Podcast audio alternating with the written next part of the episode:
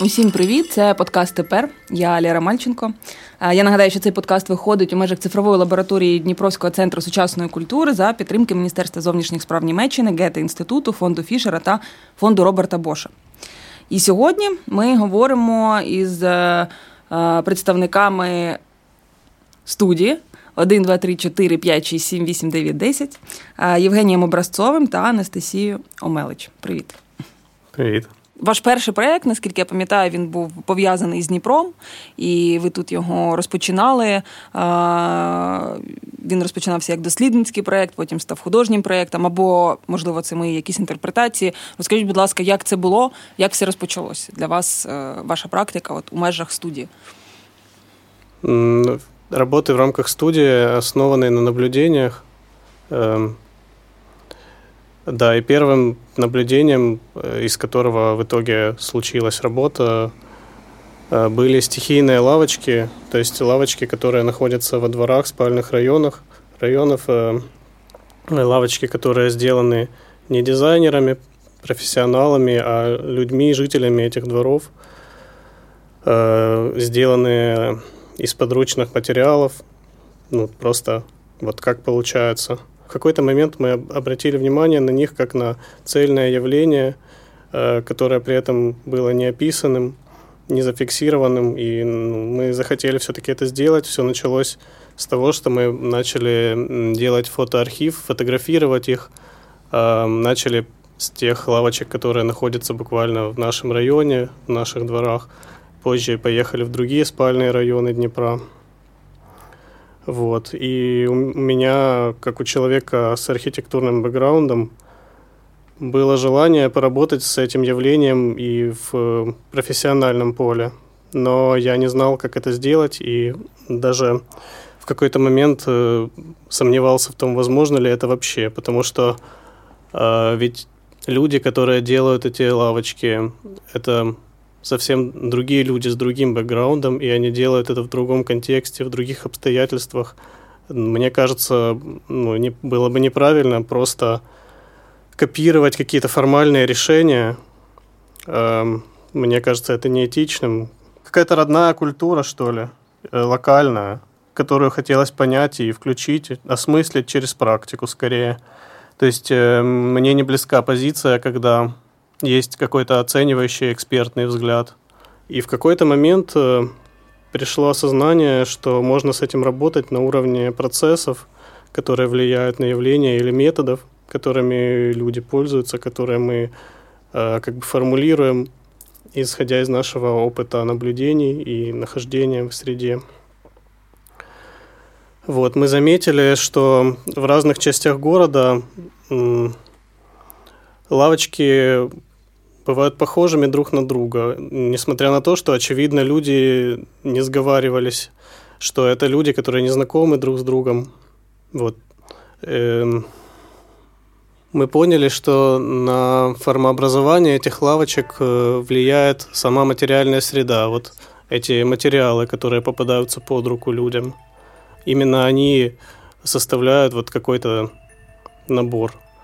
Такой поток, поток случайных частиц, но в то же время ограниченных вот э, контекстом этих спальных районов. Например, это частички старых лавочек, бетонные основы, например, или какие-то материалы, которые остались после ремонта дома, там линолеум, например, это может быть, или клеенка.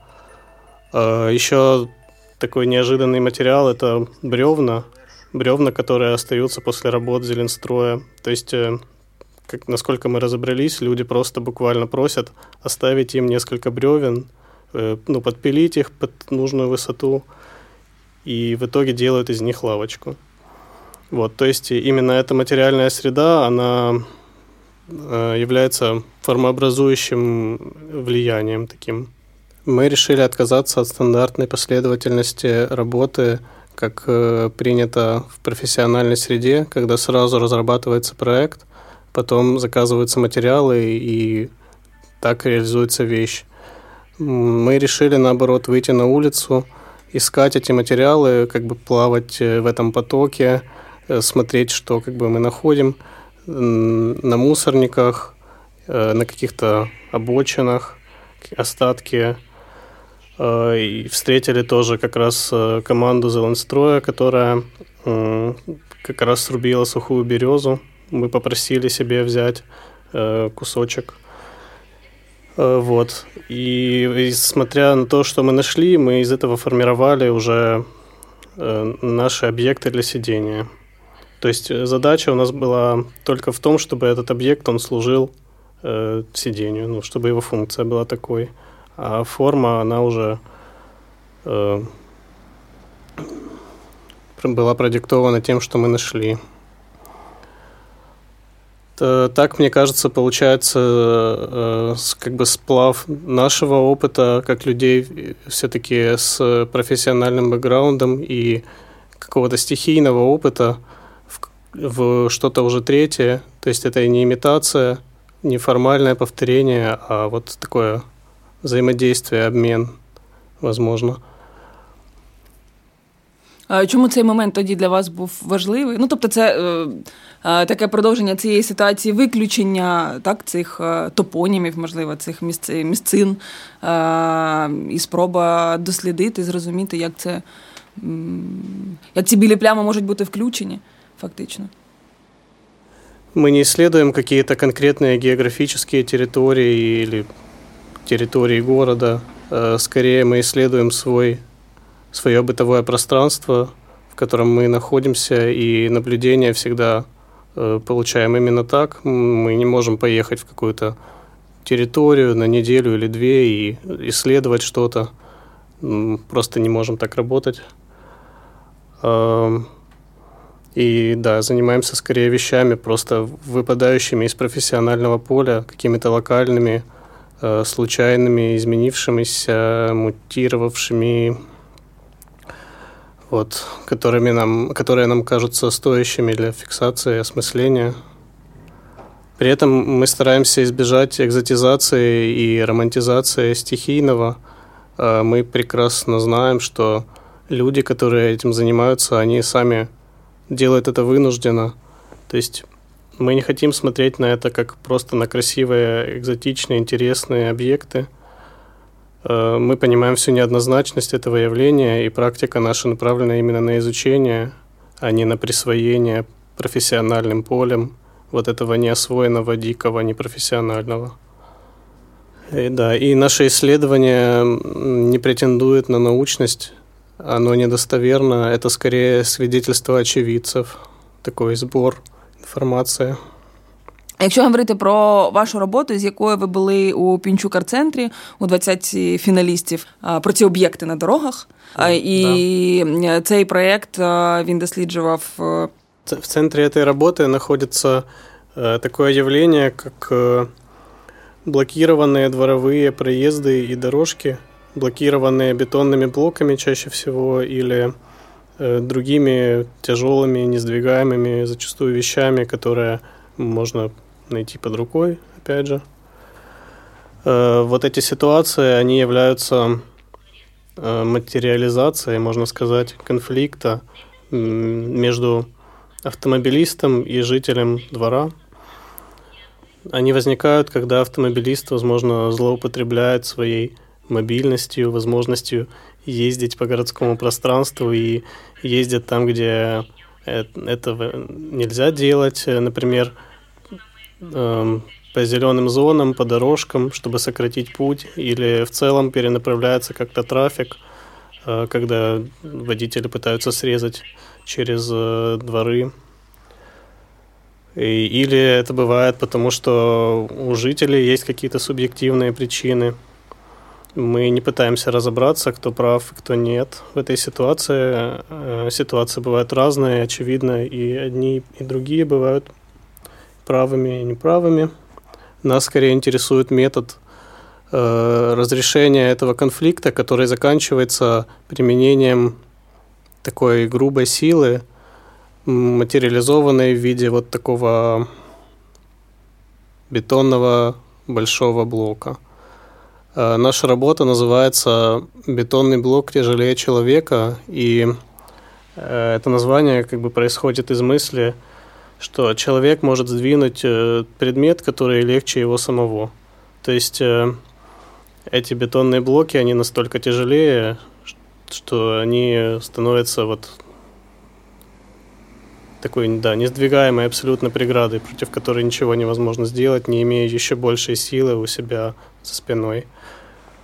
Мы достаточно давно заинтересовались этим явлением, но не знали, как с ним можно работать, пока не попали как раз в контекст Пинчук-арт-центра и поняли, что именно Пинчук-арт-центр может нам дать вот эту силу, чтобы работать с такими тяжеловесными объектами – Якщо говорити е, загалом, е, наприклад, е, про те, про те про вашу роботу так у ПАЦ, то можна сказати, що ви так доволі оперативно і швидко пройшли цей традиційний шлях українського художника на шляху його легітимізації, скажімо так, в Україні традиційної. Тобто, ну. Так складається за однією з версій, що люди, коли потрапляють з художньою практикою до ПАЦ, до Пінчук-арт-центру це е, така вже е, легітимізована художня практика. І на сьогодні там Пінчук-арт-центр є такою дуже амбівалентною інституцією. З одного боку, вони є е, єдиним майданчиком, ну найбільшим таким майданчиком, так який забезпечує цю функцію видимості для українських художників. І з іншого боку, це багато інших організаційних питань, включно там із гонорарами для художників і так далі, і тому подібне. І взагалі мені здається, що ця ситуація з Пінчук-арт-центром, вона взагалі дуже корелюється із ну, я не знаю, станом або відношенням до художника і художньої практики в Україні. Вона так символізує взагалі на практиці цієї, цього майданчику. Тепер, коли ви пройшли цей шлях, як ви е, тепер себе відчуваєте? Як ви бачите далі а, цей розвиток? Mm, да, вообще то, что мы попали в двадцатку, ну, было очень удивительно для меня лично. Но на самом деле я не скажу, что чувствую вот какую-то особенную легитимацию или другое отношение к нам. Я не знаю. Я, я вижу немножко не так. Это, ну, я не говорю, что ты не права, но я не чувствую какой-то легітимації на самом деле. Окей. Я думаю, можливо, це може бути такою історією, якраз історією, яка виглядає і ззовні, і зсередини, і вона може виглядати по-іншому. Може бути, якраз наоборот, це може значить, що недостаточно просто Э, поучаствовать в этой выставке, все-таки нужно что-то еще делать. Не знаю, я этого не делаю. Э, чтобы о тебе написали статью и попросили дать интервью и что-то такое. Я надеюсь, ви ж нас пригласили не тому, що ми участвували в 20 Ні, ми е, е, наш критерій відбору учасників це не лише, е, по-перше, це не лише художники, це взагалі люди, які у якимось у якийсь спосіб свою практику на різних етапах пов'язують або пов'язували з Дніпром. І мені здається, що ваша студія це один з ну, з таких найцікавіших і найяскравіших. Насправді історії не лише про Дніпро, але так чи інакше, ви з ним пов'язані, бо ви звідси, і тому хотіли з вами і поговорити тому що зрозуміти, скажімо так, е, Дніпро і його стан через людей, в яких е, є ця місцевість і вся ця ситуація. Да. Е, я, кстати, недавно понял, мне так показалось, что, в общем, то, что мы делаем, это только отчасти имеет отношение к современному искусству. Мы используем разные методы, то есть мы делаем фотографии, Настя делает иллюстрации, например, и мы делаем э, такую постройку или объект, э, то есть это скорее вот что-то, что имеет отношение к производству вещей или небольших э, форм архитектурных, или, может быть, когда это все вместе находится, все вместе как бы собирается в одну такую кучу, комок. Может быть, тогда это можно считать действительно чем-то принадлежащим именно к искусству. Для меня это сложно. Ну, мені здається, ви завжди себе позиціонували не просто як е, люди, які займаються лише художньою практикою або мистецтвом. Це завжди була а, гібридна практика на межі і архітектури, і дизайну. Ну, в общем, в общем, да. Но вот я сказал, что ну, для меня это стало очевидно не только недавно, видимо, да, я уже говорил, но многое происходит у нас э, интуитивно и, да, стихийно тоже. Мы понимаем это и как раз э, ценим. Мы не хотим... Э, точнее, по-другому скажу, мы хотим сохранять тоже в себе вот эту стихийность. Может быть, это и есть тоже частью влияния Днепра. Может быть. Мы, а... мы тоже не, не профессионалы, не художники с образованием. Вот, ну, и сама практика, она такая лоскутная, состоит из Э, случайных, э, как я уже да, сказал, составляющих. Вот э, мы делаем фотографии, например, на пленочный фотоаппарат. Эм, по сути, просто потому, что тогда он у нас был. Это была единственная профессиональная техника, с которой мы могли делать наш архив. И позже мы как бы осознали это Э, но имея уже возможность взять качественный современный фотоаппарат, решили все-таки продолжить работать с пленочным. Ну, такой примір. Ну, це дуже цікаво, тому що ми, я маю на увазі ось ця думка про те, що Е, думка про винаходження свого шляху, так, і за відсутності якоїсь, наприклад, класичної там художньої освіти, і винаходження свого методу. І Тому що всі люди, наприклад, навіть в рамках цього подкасту, коли ми спілкуємося з дуже різними людьми, це там і музиканти, і, наприклад, мультиплікатор, і куратор або культурні менеджери. Дуже часто люди приходять до того, що вони кажуть, що у Дніпрі немає як такої. Е, як це часто називають, арт-тусовки або якогось якоїсь сцени, ми можемо дуже по-різному це називати, тому що е, ну, тому що дуже просто тут немає навчальних закладів відповідних, і це зазвичай забезпечує якусь е, критичну масу людей цих, так? А, І в той же випадок це змушує людей винаходити власні шляхи для реалізації. Ну, будь-яких там творчих задумів. І так формується якийсь дуже цікавий і дуже різний е, підхід до. Я думаю, що я тільки зараз це зрозуміла. І це насправді дуже цікаво. Тому що якщо ми можемо говорити, там, я не знаю, умовно кажучи, про Харків, як е, про місто з дуже сильною школою графіки, наприклад, так? Тому що у них є відповідний там е, виш. А, то Мені здається, що Дніпро він формує або намагається формувати, може просто зараз е, насправді е, якусь цю критичну масу людей, е, саме з людей, які належать до дуже різних професій, і які самі збирають свої якісь практики, незалежно від того, хто вони там архітектори, музиканти, мультиплікатори. ну, будь-хто, як як склалось. І це дуже цікаво, що на перетині усіх цих процесів і практик народжується щось нове. Да, я согласен с этим. Я, когда переезжала в Киев и поступала в академию, в целом понимала, что Академия позиционирует себя как ремесленную школу, и Э, современных э, художественных практик там преподавать не будут. И я осознанно сделала выбор в сторону Наома. Но, как оказалось, позже ремесленный навык э, в Наома преподается тоже на невысоком уровне, и сложно сказать, что мне дало это образование.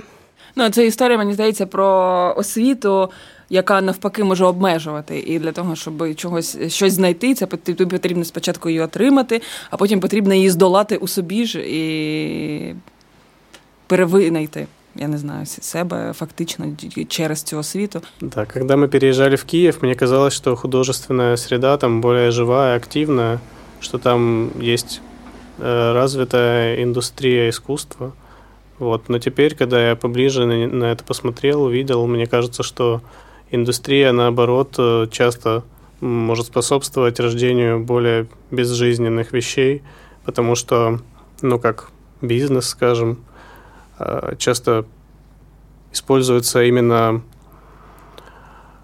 э, методы, которые работают наверняка, практики, которые работают наверняка, и э, предпочтение дается людям, у которых есть вот символический капитал, социальный капитал э, больше, чем каким-то более, я не знаю, неоднозначным экспериментальным практикам. Э, люди, которые еще не стоят на ногах твердо, они очень редко могут оказаться внутри серьезной институции и получить поддержку. Мне кажется, это не всегда хорошо. Я просто пам'ятаю, колись ми говорили, ви говорили про те, що ви розглядаєте навіть можливість повернення у Дніпро. І чи розглядаєте ви її, і за яких умов? Когда я переезжал в Киев, я не бежал из провинции в центр. Это было следствием скорее ну, сложного сочетания жизненных обстоятельств. И поэтому я не знаю, честно говоря, что будет дальше со мной. Я не исключаю возможности, что я вернусь в Днепр. Я люблю этот город, он мне не кажется депрессивным. И, в общем, я даже часто здесь бываю. Я не скажу, что я уехал на совсем и потерял любую связь с Днепром. Я периодически возвращаюсь на какое-то время, да. А, Настя, что ты думаешь с этого привода? Для меня э, было важным фактором возможность э, заниматься литографией. Мне интересна эта печатная техника, и пока что конкретно в Днепре я не вижу для себя возможностей, потому что для этого э, нужна мастерская, нужны специальные материалы. Это очень трудоемкий процесс. Э, поэтому пока что я не рассматриваю возможность возвращения. Расскажите, будь ласка, про назву студии. Чому она так называется? Да, вот этот порядок цифр от 1 до 10, он вообще пришел к нам э, из э, граффити, э, нарисованного мелом на полу в начале сентября. Я думаю, это дети, как бы разучивая счет от 1 до 10, написали. И в целом такое граффити можно встретить там на детских площадках, опять же, стихийных. То есть, да, это такой простой навык, с одной стороны, и, ну, вот нам как-то показалось, что мы на этом уровне находимся, и, возможно, э, тоже вот этот процесс какого-то обучения, э, мы тоже в нем отчасти участвуем, взаимодействуя э, с этими стихийными явлениями и методами, которые люди используют. Но другая важная составляющая названия вообще заключается в том, что оно невыговариваемое, а именно это, мне кажется, служит причиной для возникновения как бы личных названий, более простых, э, как бы, которые люди для себя вырабатывают сами. Э, неофициальные, как бы, то есть, и, ну, хотелось, чтобы на уровне названия это тоже порождало в ну, простой повседневной речи какие-то форми, которые ми самі не можемо предсказати. Аби для кожної зовнішньої людини існувала власна назва вашої студії. Да. То есть в этом есть тоже э, какая-то открытость. Дуже вам дякую э, за цю розмову. Я нагадаю, що з нами були Євген Бразцов та Анастасія Омелич. Студія 1, 2, 3, 4, 5, 6, 7, 8, 9, 10. І це був подкаст тепер. Дякую.